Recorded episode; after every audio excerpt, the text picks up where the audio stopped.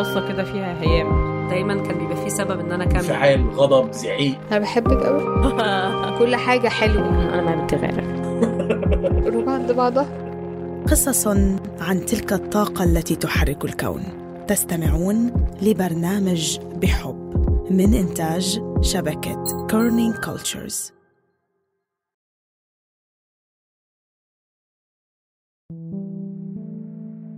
أمي حلوة. حلوة أمي ومكافحة وصبورة ووفية ولكن قست على حالها كتير أمي قست علينا وقست زمن عليها. هاي ريم صبية سورية لاتينية أم لمراهقة عمرها 11 سنة اسمها نايا. ريم عاشت طفولة قاسية كتير بظل غياب أبوها المعارض السياسي بسجون حافظ الأسد لسنوات. ربيت مع أمها اللي تمردت على أهلها وتزوجت أبوها. ربيت معها بضاعتهم باللاذقية بفقر وخوف ونظرة مجتمعية ما بترحم. حقيقة أنا اكتشفت ماما أكتر لما سافرت ولما هي صار عندها حساب فيسبوك. ببساطة صرت أقرأ هي شو بتكتب وكيف الناس اللي برا بيشوفوها. هذا الشيء خلاني أرجع عيد آه، وجهة نظري عن أمي يعني. حقيقة اكتشفت أنه سفرنا كلياتنا حررها مننا وخلاها تكون إنسانة بتشبه حالها أكثر. وهي لميا جمال لميا اسم مستعار. لميا صبية سورية بأول أربعيناتها متحققة ومعروفة جدا ومحبوبة. تشتغل بالمجال الثقافي وعايشة بين أوروبا والعالم العربي.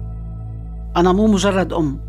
أنا رشا الإنسانة أولا المرأة الأم الشاعرة الكاتبة الصديقة العاشقة. شو بدك يعني؟ أنا كل هدول يعني. بس الأم لحالها لا. ما ولا مرة كنت هيك أصلا يعني أنا. وهي رشا. رشا عمران شاعرة سورية خمسينية من أهم النساء بالمشهد الثقافي السوري اليوم. تنتمي لعائلة أدبية وفنية ومن بيئة متحررة. أبوها الشاعر الراحل محمد عمران وأختها الفنانة حلا عمران. وأم لصبية لاتينية هي نينار يلي رح نسمعها معنا بالحلقة كمان اليوم.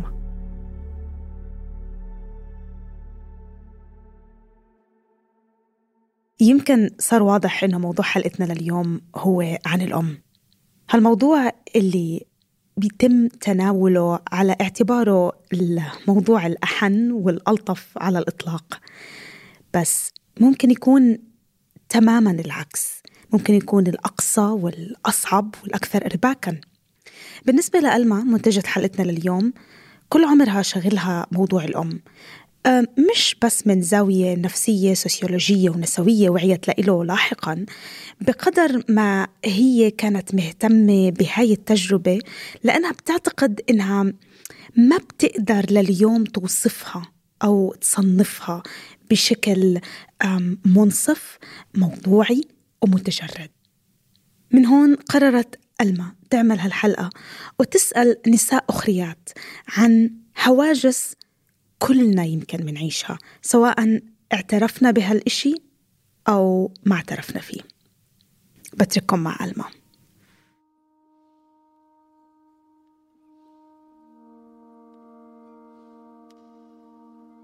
سؤال الأمومة لطالما شكل لي أزمة أزمة هوية إذا بقدر أقول.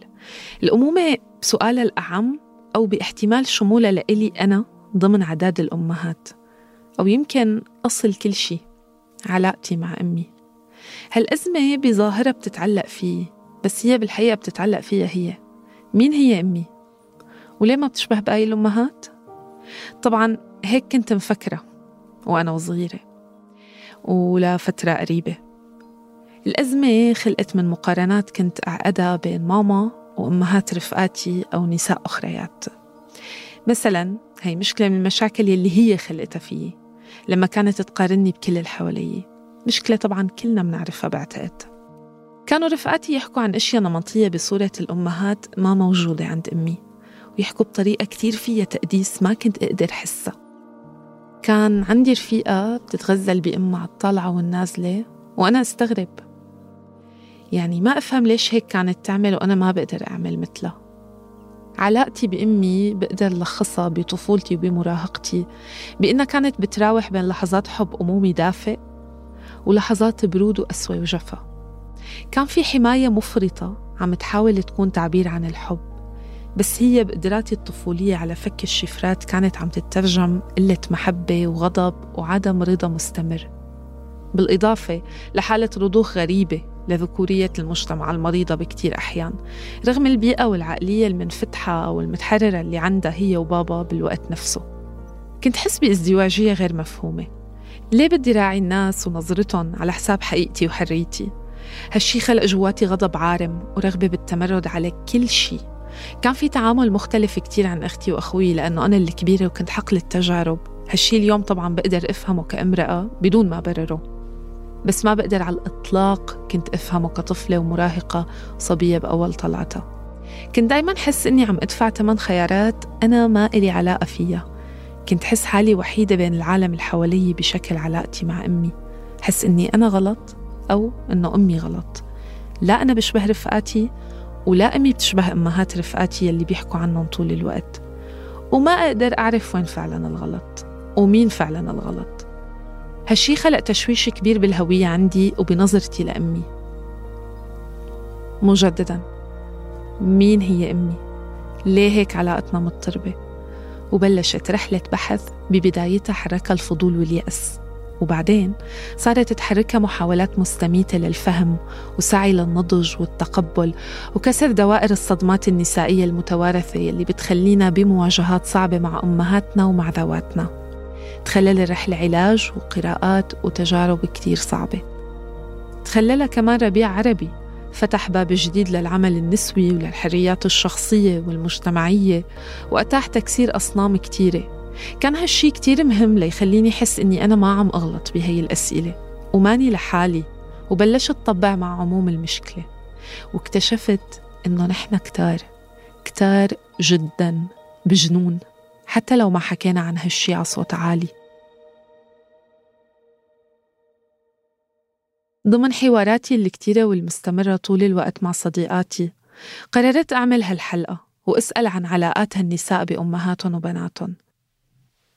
خلينا نبلش من لميا بالحديث عن الصور يلي أمهاتنا انحصروا فيهم كان السؤال إلها إذا بيوم من الأيام تمنت يكون عندها أم غير أمها بالصورة يلي عرفتك فيها كل عمرها. رح نفتتح بهالسؤال الحلقة وهيك جاوبتني لميا. كان في كتير مواقف اتضايق أه، حس إنه ليه ماما هيك؟ ليه ما أنا مثل غير امهات أنا كنت أنسحب دائما بالنساء القياديات بالنساء المستقلات. هي بترجع لفكرة المهنة. كنت دائما أتمنى ليه ماما ما عندها شيء مستقل إلها لحالها؟ ليه أنا ما فيني أرجع لها؟ ليه ما فيني أحس إنه هي حكيمة كتير وما فيني أجي أحكي معها وأسألها؟ ليه بحس حالي أنا ريانة أكثر وتعبانة على حالي أكثر وما فيني أروح أسألها؟ هالجواب يمكن يكون صادم خاصة لنساء يمكن ما عاشوا نفس التجارب أو حيوات مشابهة للميا بس بغض النظر إنه لميا بتقول هالحكي كان حكم غير منصف لأمها وغيرت نظرتها بعدين. بس يلي صرت واعية له تمام إنه نحن كتار يلي خطر ببالنا هالخاطر بلحظة ما. يمكن خصوصي بمراهقتنا أو بنقاط مفصلية مهمة بحياتنا الخاصة أو باللي عم يدور حوالينا من شأن عام. أنا بتذكر إنه هالفكرة كتير هوستني مع اندلاع الثورة السورية. كان في خلافات كتير كبيرة بوجهات النظر بيني وبين أمي. سببت شرخ كبير انضاف بوقتها لأي شيء سابق. خلى هالسؤال يطل من وقت للتاني. حتى في مرة قلت لها إياها بمطلق الصراحة والمباشرة. بس شو يلي بيوصلنا لهون؟ شو يلي عم يخلق هالهوة السحيقة بين من يفترض إنهم أقرب الناس إلنا أو بالأحرى من كنا جزءا منهن وسنبقى؟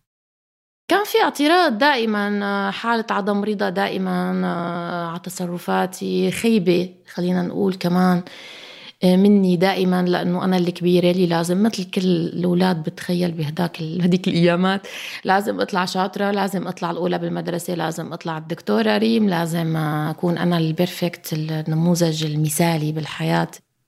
يعني أنا كنت أضحك كنت أقول لهم أمي حبتني لما تزوجت. إنه اكتملت الصورة المثالية عرفتي كيف؟ إنه okay ça va خلص البنت عكت بالمراهقة عبزدتنا بالجامعة بس ليك تجوزت انضبت ببيتها مع زوجها أمورها رواق آه بعدين لما انفصلت كان في كارثة بالبيت جديدة. بعدين لما سافر بابا كنت أنا شريكتها كنت أنا أحس حالي أحيانا محل أبوي بالبيت.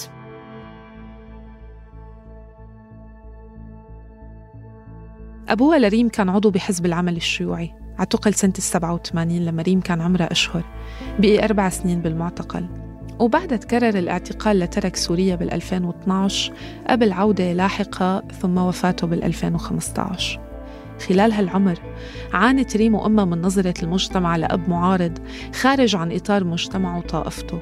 أم وحيدة عم تربي ثلاث بنات بأوضاع اقتصادية صعبة وبعيد عن أهلها يلي كانوا رافضين زواجها. قالت لي ريم إنه أمها كانت تشتغل وتبني بيتهم بالضيعة. كانت تبنيه شوي شوي. عاشوا بغرفتين بس قدروا يكسوها ويعيشوا فيها. كان باقي البيت بلا شبابيك. هالأشياء خلت ريم تحمل مسؤولية أكبر مما يجب بكتير.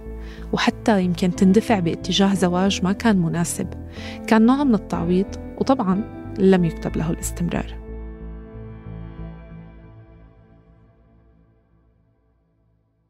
كابنة يمكن أنا وصغيرة ما كنت كتير سهلة أه كنت كتير مختلفة عن أهلي كنت كتير مختلفة عن ماما كنت حس بدي أكبر لصير النموذج اللي ما بيشبهها أبدا.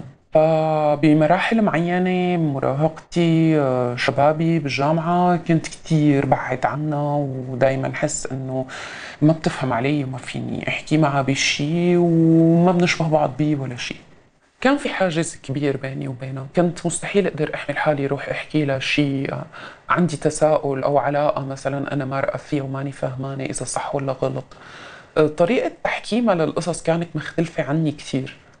هي حدا أكثر آه، تقليدي لنقول وأنا حدا أكثر بيتبع الأشياء بيهمني سلامتي النفسية والسلامة النفسية للي حوالي أكثر فنحن قواعدنا بالخيارات مختلفة تماما. لميا بنت عيلة من طبقة متوسطة حياة لطيفة وميسورة بدمشق. البنت الوحيدة بين أخوتها الصبيان والصغيرة. مع هيك ما قدرت هي وأمها يصيروا رفقات كمان لأنه في صورة مثالية منتظرة منا وهي ما عم تسعى لتحقيقها. منقدر نقول هون إنه هالشي اللي حكوا عنه ريم ولميا هو أصل المشكلة مع أمهاتهم ولا هي التجليات؟ هلأ على الأغلب أصل المشكلة مخبأ أعمق من هيك. شكل الحب نوعيته وكميته جودته وأصالته والأهم لأي مدى صحي ومثري أو مؤذي ومدمر.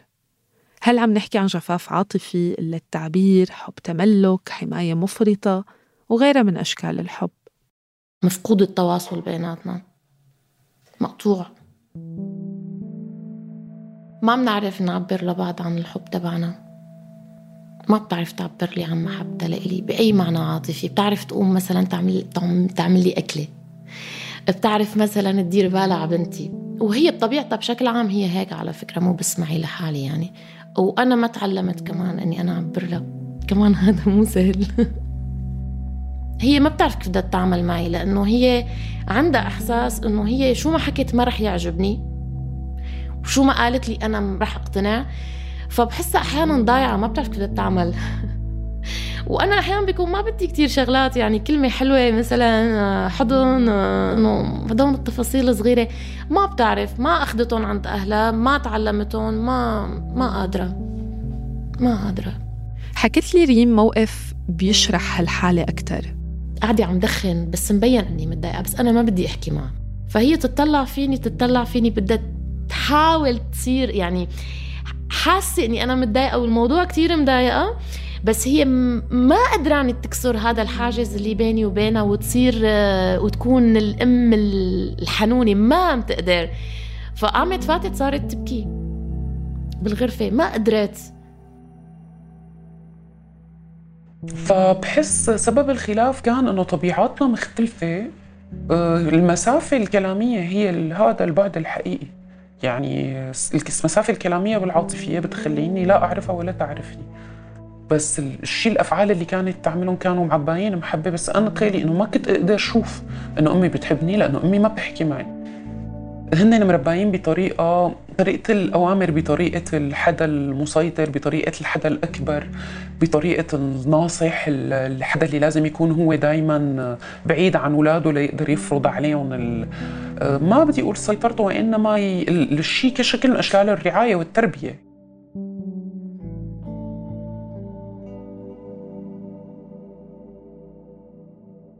السيطرة أو السلطة. هون بدي اسمع من رشا يلي عم تحكي عن تجربتها كأم فيني أعتبرها غير تقليدية على الإطلاق.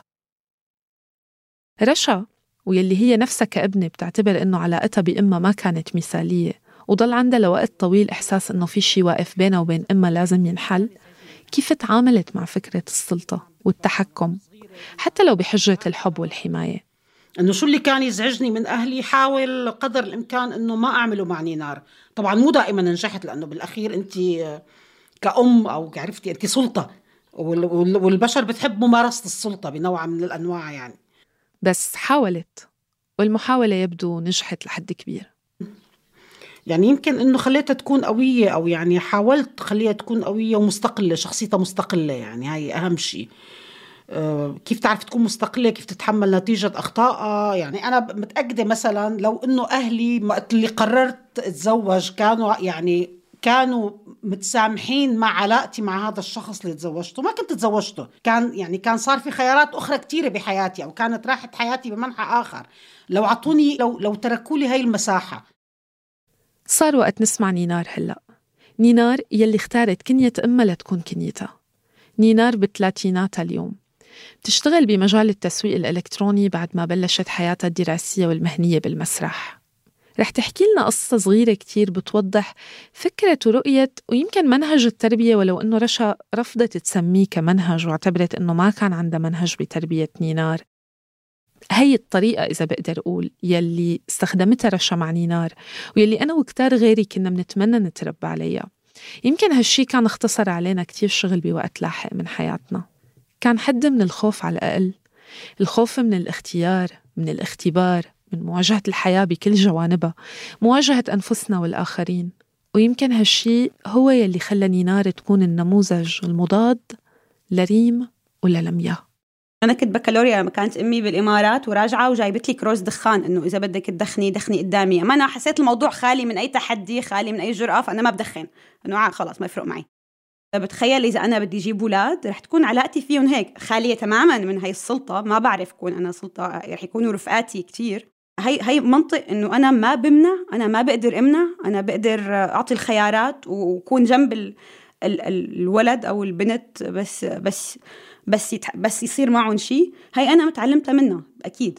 هالطريقة بالتربية خلقت عند نينار هالنوع من التوازن. وبدل الصدام صارت علاقتها بأمها علاقة خاصة كتير. بس ما كان هالشي هو العامل الوحيد أو يمكن ما كان ممكن يكون لو غابت عوامل أخرى. نينار ما كان عندها أم وحدة كان عندها ثلاثة أو يمكن المعادلة معقدة أكثر من حصرها بأرقام مجردة.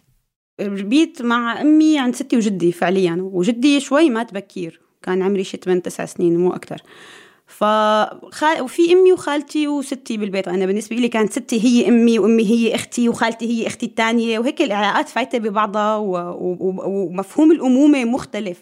وعلى هالأساس صارت علاقتها برشا استثنائية. بدرجة من الدرجات كانت رفيقة يعني كان حدا فيني يحكي له بس كونها كانت رفيقة فهذا بيعطي مجال لأنه أنا مثلا بعصب عليها وبتخانق أنا وياها. يعني رفيقة رفيقة رفيقة. مو إنه أمي ورفيقتي لا. لما بسمع مثلا رفقاتي كيف بيحكوا عن الامات إنه مثلا أمي كيف بتنق علي منشان ألبس كيف بتنق علي منشان آكل كيف بتظبط لي خزانتي. أنا بتخيل أمي بتخيل ستي. فشوي كانت هيك العلاقات مرتبكة شوي. وخالتي لما تتواجد يكون الموضوع لسه أغرب وأغرب. إيه كان في شيء هيك مغني مثري بس كان في خناق كثير آه هذا هلا بس أرجع أطلع عليه لورا. هذا بتخيل قديش كان إنه لو فيني وثقته بيوم من الأيام. يعني حاولنا أنا وماما نوثق هيك أشياء. تفاصيل صغيرة لها علاقة مثلا مثل إنه في مرة ماما كتبت عنا إنه في مرة مثلا رن الجرس ولقينا وردة على الباب وصرنا نحط ثلاثة نتخيل إنه كل وحدة فينا تخيل إنه هي الوردة لها مثلا. هلا طبعا كانت لإلي بالنهاية. ليش مو إلي مثلا؟ لأنه بعرف مين حاطها مع هيك الوضع بالتأكيد ما كان مثالي بالنسبة لنينار. في أماكن حست فيها بخذلان من نوع ما. طفولتي هيك كانت الطفولة التقليدية تبع بنت أهلها مطلقين وما في أي علاقة مع أبوها. فبتخيل إنه كان كل الموضوع كان موضوع شعور بالنقص العاطفي لأنا كنت حاول أعوضه بإني لوم أمي لأنه أنا أبي غير موجود غير متواجد على الإطلاق بحياتي ما عندي هذا الجانب العاطفي معه مفقود. فضليت فترة طويلة أكيد بحمله بحملها المسؤولية. بس أكيد يعني هي بتأثر يعني بتأثر بكل مشاكل النفسية حتما. يعني أنا كمان بلحظة كنت حس إنه وهي طفلة إنه هي بنته لهذا يعني. آه، فإنه في شيء هيك كان يوترني. يعني أنا كمان يعني احتجت لزمن لحتى أنا مثل ما هي تسامحت مع مع مع فكرة إنه أنا أنجبتها من هيك شخص. أنا كمان يعني كنت محتاجة لمساحة لزمن لأتسامح مع هاي الفكرة نفسها بحد ذاتها هي. فنحن أخذنا نفس المساحة أنا وياها يعني للتسامح مع الفكرة كلها. وجزء من فشل علاقاتها العاطفية أو حتى زواجها هو نتيجة يعني نتيجة إنه كيف بترحلي مشكلتك الشخصية بيوما ما لأبنائك. نينار تزوجت فترة سنتين وطلقت. بعدها هي وزوجها السابق أصدقاء على عكس أمها وأبوها. كلام رشا عن ترحيل المشاكل بخليني أفكر بقد ورثنا قصص عن أمهاتنا بدون إرادتنا. قد دفعنا أتمان لقرارات نحن ما أخذناها. أو دفعتنا لقرارات نتيجة أمثلة حية عم نشوفها قدامنا مهما حاولنا نتمرد عليها منكررها من دون وعي. ومثل ما رشا حاولت تبعد عن ممارسة السلطة وتقديم نموذج بيدعم الاستقلالية والحرية عند بنتها كمان ريم حاولت مع فارق شي عقدين من الزمن مع نايا ومثل رشا كمان ما قدرت تتجنب ترحيل الحمل الشخصي لبنتها. بس مثلا أنا ورثت القلق. لبنتي ورثت القلق مثلا ورثت الخوف مثلا. آه لأنه أنا لحالي. ولأني عايشتهم وعم عيشهم كل يوم لهدول الأشياء فيبدو إني ورثتها إياهم من دون ما انتبه. أنا بقول لها أنا بحبك كثير دائما. هي بتقلي أنا بحب حالي وأنا بحب حالي. بس فكرة لأنه لما كنت أقول أنا بحبك وتقولي أنا بحب حالي كنت كتير انبسط وقتها كانت تقولها لأنه بتمنى أنه هي تحب حالها عن جد. لميا بالمقابل كانت عم تدور على مساحات أمان غير آمنة على الإطلاق بعلاقاتها مع الناس. بس كيف يعني؟ يعني عم تدور على المألوف على شكل الحب يلي أخدته من أمها يلي هو بحد ذاته ما كان صحي ومساحة الأمان فيه محدودة بالجسدي إذا فينا نقول بس ما بتشمل النفسي والعاطفي. اليوم لما بفكر أنا بعلاقاتي كلها العاطفية وغيرها بشوف هالمعادلة واضحة كتير كتير. مع الزمن والبحث والانكشاف تحولت من معادلة بالغة التعقيد لمعادلة بسيطة يعني شي بيشبه واحد زائد واحد يساوي اثنين. إمتى بلشت أشتغل على حالي نفسيا وامتى استوعبت إنه أنا فعليا علقانة بصورة أمي. لما بلشت أعلق ب أنا يعني كنت أختار دائما علاقاتي مع رجال نرجسيين مع رجال كثير abusers أو يعني ناس مسم يعني مسمين علاقات مسمية كنت كثير اوعى فيها ما كنت أفهم السبب طبعا بالأول ما أفكر إنه هن هيك بس أنا كنت أختار نفس النمط بس بشكل ثاني الفشل اللي عملته بعلاقة ارجع حاول صلحه بعلاقة اللي بعدها. فأفشل طبعا لنفس الأسباب. أنا وقتها فهمت أنه مشكلتي كانت بشكل نمط الحب اللي أخذته من أمي وأبي. وقتها قبلت أنه أنا عم برجع أحب أمي وأبي بس مع أشخاص تانيين عم حاول نجرح علاقتي بأمي وأبي مع أشخاص تانيين. كثير بنحكي عن البحث عن الأم لدى الأخريات صديقات أو أمهات صديقات أو نساء بتربطنا فيهم أي نوع من الروابط أو حتى نساء بنعتبرهم قدوات. وغالبا بيكون هون الموضوع إيجابي. بمعنى مندور على الصورة المثالية للأم يلي براسنا ويلي محتاجينها عاطفياً. بس بنفس الوقت ومجددا بلا ما نوعى منكون عم ندور ونعلق بنساء بيشبهوا أمهاتنا نفسهم يلي عم نحاول نهرب منهم.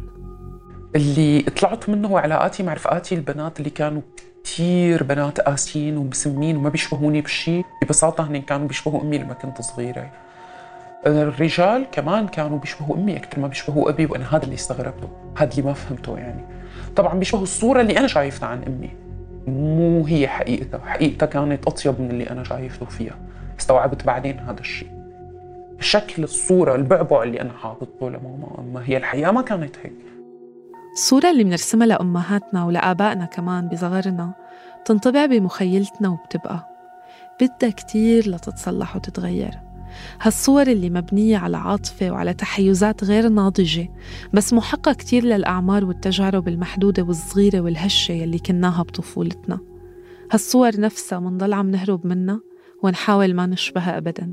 الدنيا بتغيرنا لأنه تجاربنا غير تجاربهم بس نحن بنشبههم شئنا أم أبينا نحن بنشبههم. فاكتشفت إني بشبه ماما بكتير أشياء. قبل كنت حاول كتير أهرب من هذا الشيء اليوم صرت أتقبله وأتعامل معه طريقه ثانية مختلفه وبحب وبنوستالجي أو بحنية. بتعرفي أول شيء لاحظته إني بشبه فيه لما بنقز ردود أفعالي اللا إرادية كثير بتشبه ردود افعالها اللا إرادية. ثاني شيء صوتي كثير بيشبه صوتها فهذا الشيء حيضل مرافقني كل الوقت. وكل ما عم بكبر عم بصير اشبه أكثر بشعري بعيوني بشكلي فهي مرافقتني دائما كل ما بتطلع على المرايه بشو بشبهها كمان بحس بالخوف. هي علمتني خاف. علمتني ما أعمل بس الشيء اللي بدي إياه. دائما راعي الآخرين شو بدهم أكثر ما أنا بدي. وبشوف هذا الشيء غلط. وبشوفه اليوم بينتقص منك كإنسان. إنه ليه دائما الناس تكون ابدا مني؟ يعني ليه دائما بدي بدي العالم علي؟ ليه دائما سعادتي ووجودي بيتحقق من خلال إنسان آخر سواء كان ابني ولا زوجي ولا عيلتي ولا أي حدا؟ بالنسبة لنينار بتفتخر بأنها بنت رشا وبكل شي استقته منها لدرجة مثل ما سبق وقلت لكم اختارت اسم عيلة أمها لتتكنى فيه. بس مع هيك حاولت تنفصل عنا بأنها تغير العمل الثقافي البحت حتى ما تبقى علقانة بجو أمها الشاعرة وجدها الشاعر وخالتها الممثلة المسرحية. وبالنسبة لريم؟ بعرف إني بشبهها بكتير محلات عندي نفس الصبر تبعها وعندي نفس الجلد على الحياة. آه، وعندي القسوة. أيضا يعني. اللي هي بتخبي وراها بكي كتير. اللي أمي بتقسى مشان تخبي البكي يبدو كمان. عاد أنا حتى بحس حالي بشبهها بالشكل. لما بتطلع على حالي بالمراية بحس حالي بشبهها بس عندي مشكلة مو بعلاقتي مع أمي بالشخصية نفسها. عندي مشكلة. الكاركتر كله شكل الحياة علاقتها مع الحياة علاقتها مع حالها. بحسها ما ما استمتعت بحياتها. ما عرفت تستمتع بالحياة. هذا الشي بخوف بس فكر فيه بخاف. إنه معقوله بيمرق هالعمر كله ما أعرف أستمتع بالحياة كمان أنا. فما بحب كون هاي الشخصية. يمكن بنتي بس تكبر تقول نفس هذا الحكي عني على فكرة. الشخصيه والهوية. بيرجعني هالشي لبداية الحلقة. التشويش بهوية أمي اللي حكيت عنه. هالتشويش يلي قادني باستماتة لأبحث أنا عن هوية واضحة لحالي لنفسي.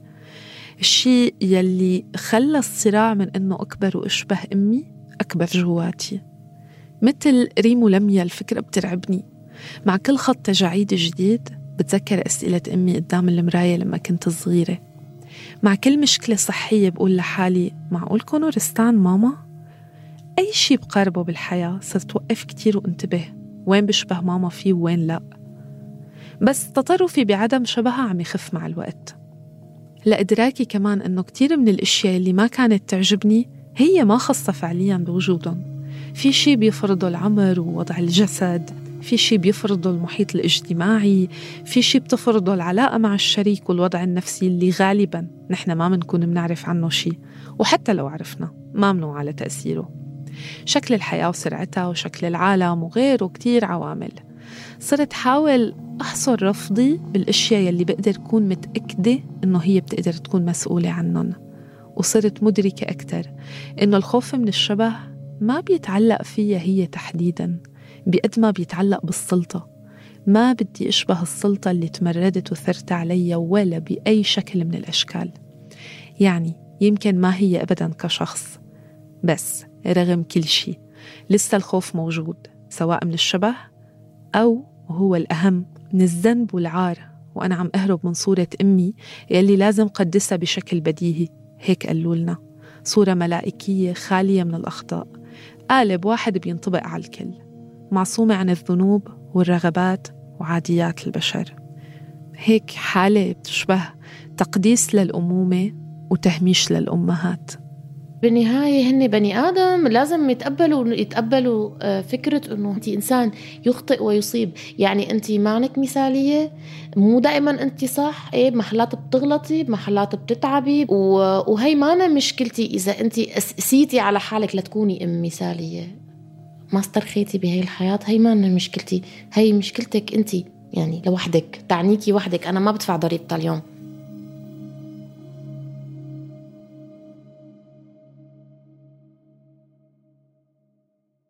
يعني هي الطهرانية اللي بيحطوها بي بيلصقوها بالأم أنا بالنسبة لي كارثة وهي يعني هي سبب المشاكل أصلا بمجتمعاتنا.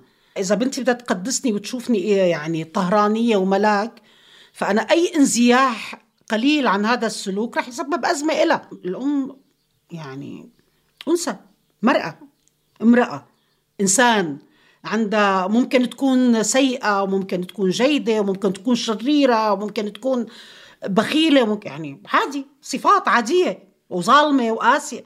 صفات يعني صفات بشرية. يعني لو كل الأمهات مثاليات ما كنا شفنا مجرمين أصلا يعني ولكننا شفنا منحرفين ولا يعني بالتأكيد الأمومة حالة استثنائية. بس يعني ولا مرة شكلت وشكل وجود نينار آه، مثبط لأي شيء أنا بريده بحياتي. أو مانع له يعني عرفتي؟ يعني أنا عشت مثل ما بدي آه، حياتي آه، حتى حياتي الجنسية مثلا حتى علاقاتي طموحاتي شغلي سفري كل هذا يعني. هلأ أكيد أنا عندي أسرة إنه يعني عندي أسرة متفهمة عندي عائلة بالآخر أنا عم بتكي عليها وأمي و... وأصدقاء وكذا بس نينار متشبعة الفكرة من أمها بشكل واضح جدا. أنا بحب الأمومة وبحب منطق الأمومة اللي هي شايفته. يعني أنا أكيد ما رح أكون أم مضحية أنا كمان ما, ما بحبه لهذا المنطق أبدا. مفهوم التضحية ما بحبه. و مثل المنطق تبع لما بتكوني بالطيارة وبتطلع المضيفة وبتقلك إنه إذا صار شيء حطي الماسك لإلك أول شيء بعدين حطيه لابنك. هذا أنا كثير بآمن فيه بالحياة. لازم أنا أكون كثير منيحة لحتى يكون ابني منيح فبالتالي أنا أولوية لحالي أكيد ما رح ضحي بحياتي مشان ابني لأنه رح نطلع أنا وياه معطوبين عاطفيا معطوبين إنسانيا. لا أبدا. بس كونها أنه هي أمي هل هذا عبء مضاعف؟ أبدا أبدا على الإطلاق. لأنه مريحة واضحة الأمور واضحة واضحة. ما ما ما بتحملني مسؤولية إنها جابتني. أنا بحملها مسؤولية إنها جابتني أكثر بكثير من إنه هي تحملني مسؤولية إنه حملتك في بطني تسعة شهور إنه يعني. لا لا هي بتعرف إنه هذا كان خيارها الشخصي وهي تحمل المسؤولية. ما جابتني لحتى أحمل مسؤوليتها لاحقا أبدا. ما بتتعامل بهي الطريقة. بالنسبة للميا موضوع التضحية كان موجود عند أمها بس شوي مختلف. إيجابي إذا فينا نقول. هي علمتني شيء كتير كبير ما قدرت تعمله وعلمتني إياه. هي خلت امرأة تانية تكون أحسن منها. ربت مرة تانية لتاخد فرص أكثر من الفرص اللي هي أخذتهم فهي كانت حدا حب حدا تاني أكثر ما حبت حالها. أكثر ما اللي حواليها حبوها هي ما حاولت تعاقبني على وضع سيء هي انحطت فيه أو حرمان عانت منه. عند نقطة معينة ما بعرف إذا مرتبطة بالمصارحة مع النفس على الأقل وإسقاط القدسية أو بتعزيزها. بتبدأ مرحلة من الاحتواء والتحول.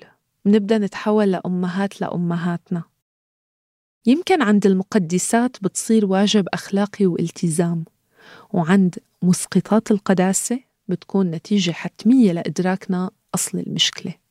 بحس إني صرت أمها مو بموضوع مو من ناحية خوف من ناحية طولة بال من ناحية مراجعة تصرفاتها أو يعني مراجعة ردات فعلي على تصرفاتها. أو أنا شو الموقف اللي اخذته أو شو عم حس أو قديش أنا متضايقة أو مو متضايقة من شيء هي عملته أو من شيء هي قالته. اللي هي اللي أنا بحس حالي تماما يعني مثل ما بتعامل مع أي طفل. كان الذروة تبعه ب 2016 لما فاتت عملت عملية قلب مفتوح. وقتها هيك جاني هذا هيك الصدمة تبع إنه طيب إذا هلأ أمي ماتت شو مثلا؟ وأنا هي بمصر وأنا بفرنسا وما فيني أروح لعندها وما فيني أشوفها. وهيك ورجع لي شريط حياتي معها كلياته. هي 2016 لأنه أنا اتطلقت وهي فاتت عملت عملية قلب مفتوح وهيك الحياة انهارت فجأة قدامي. فخلى الموضوع إيه تنبنى مو تنبنى علاقة جديدة قد ما إنه شوف علاقتي فيها من منظور تاني تماما منظور مختلف. هلأ آه ما بحس بهذا العبء لأنه هي ما بتحسسني بهذا العبء.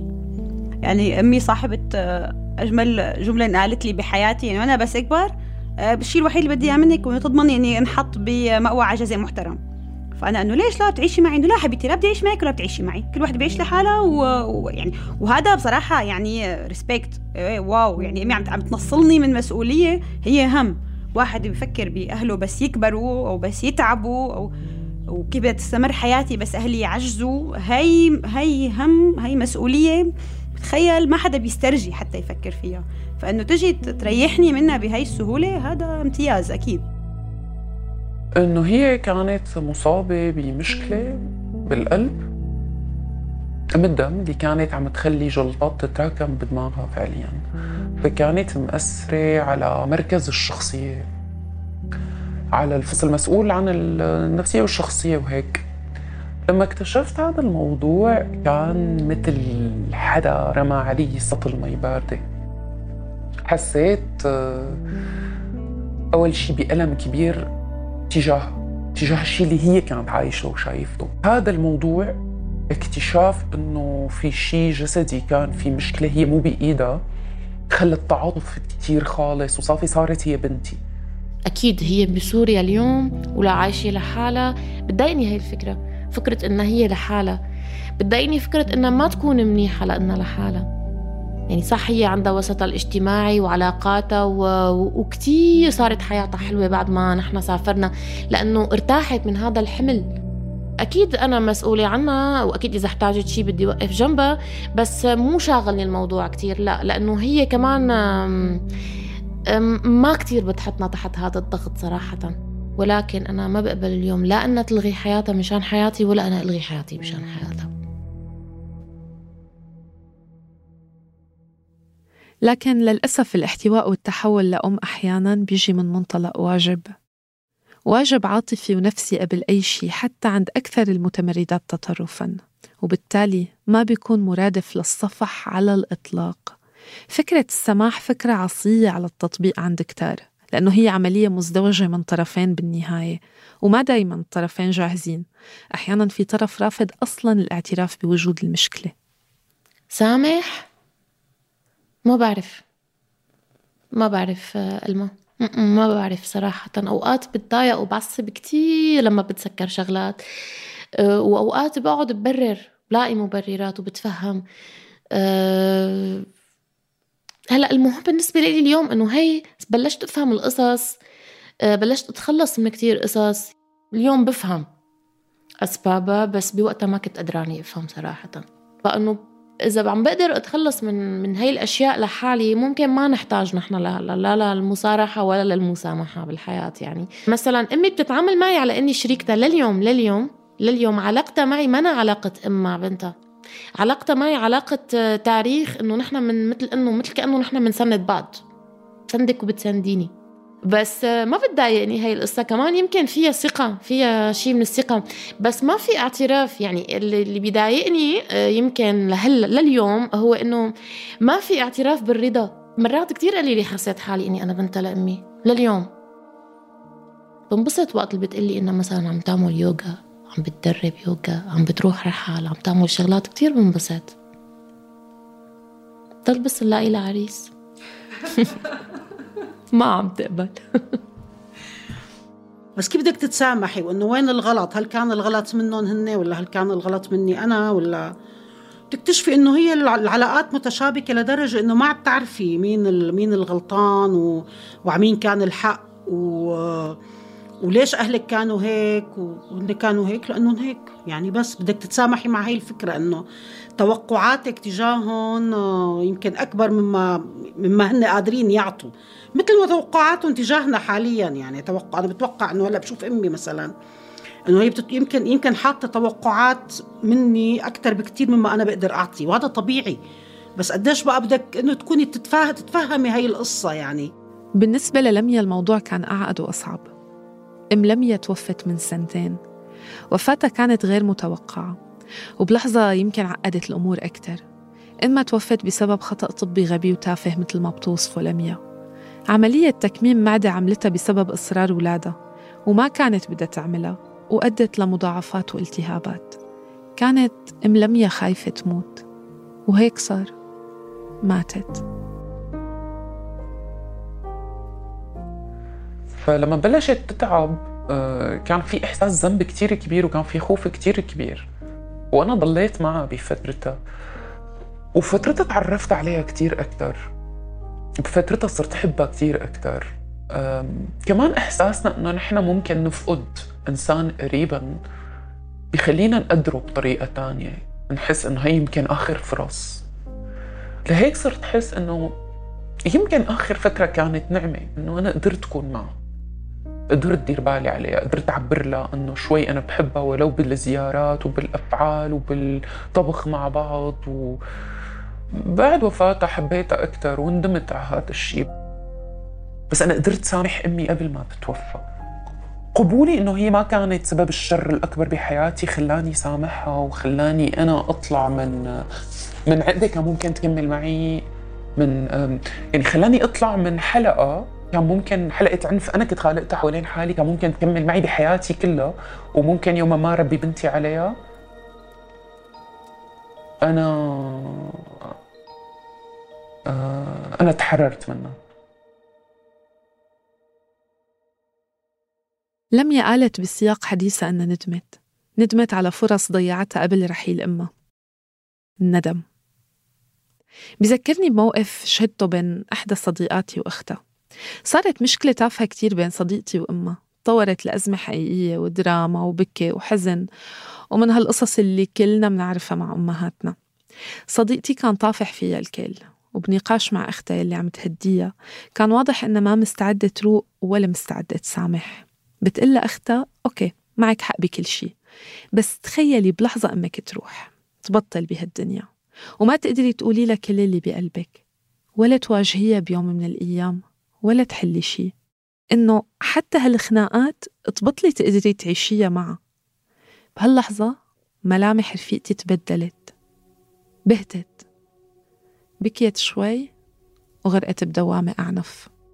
بندم لأنه بحس إذا أنا فعلا كان عندي الوعي أكثر وبقدر أحكي بعاطفة أكثر فليه كنت ناطرة منها هي تعمل هذا الشيء ليه نحن بنعطي فرص بعلاقاتنا مع مثلا أنا رح أحكي عن حالي علاقتي مع الرجال اللي بحبه. ليه بضل بعطي فرص؟ ليه بضل بتحمل مشاكل؟ وليه بضل بحكي معه بطريقة فيها حب؟ وما قدرت أحكي مع أمي بهي الطريقة. مع هالندم مع هيك لميا ممتنة لفكرة الرحيل. مهما بين هالشي قاسي وغريب رحيل أمها حررها شفت معالجة نفسية بعد ما توفت ماما؟ قالت لي إنه في ذنب رح تتحرري منه وفي هم رح تتحرري منه بغيابها فقالت لي إنه أنت رح تتحرري من خوفك عليها. علاقتك فيها حتصير أحسن. وقتها ما صدقتها. بس بعد سنتين صرت أقول إنه إيه صح. نقص حبل السر اللي كان دايما موجود حبل السر اللي كان يوصلني بالأرض وحبل السر اللي كان يوصلني فيها صرت أحس إنه حقي حلق. حقي اكتشف حقي أبعد. هلا تأخرت كثير يمكن. يعني أنا فتت بالأربعينات فأنا تأخرت. بس أنا اليوم عم عيش بوعي أشياء يمكن غيري عاشوها بالعشرينات وعم بستمتع بكل لحظة فيها. وبحس إنه ما كنت حأعرف أوصل لهون لو ما نقص هذا حبل السرة وهذا حكي كتير صعب إني أقوله صعب قدام حالي. الاكتشاف رحلة مستمرة حتى بعد الرحيل المادي أو المعنوي. هو تعويذة لكسر اللعنة. كسر صدمة الأمومة المتوارثة من أم لبنتها لحفيدتها لا لا لا. لنشفي جرح الأم جواتنا بدل ما نلجأ لقتل الأم فينا. كتبت لي لميا بعد تسجيلي معها بكم يوم ضمن حوار أصلا مفتوح ومستمر عن الموضوع. كتبت لي التالي بتخيل بعد كم سنة رح فيي أحكي عن نرجسية أمي بدون ما أحس بالذنب. وحاول صلح صورتها كشكل من أشكال الوفاء.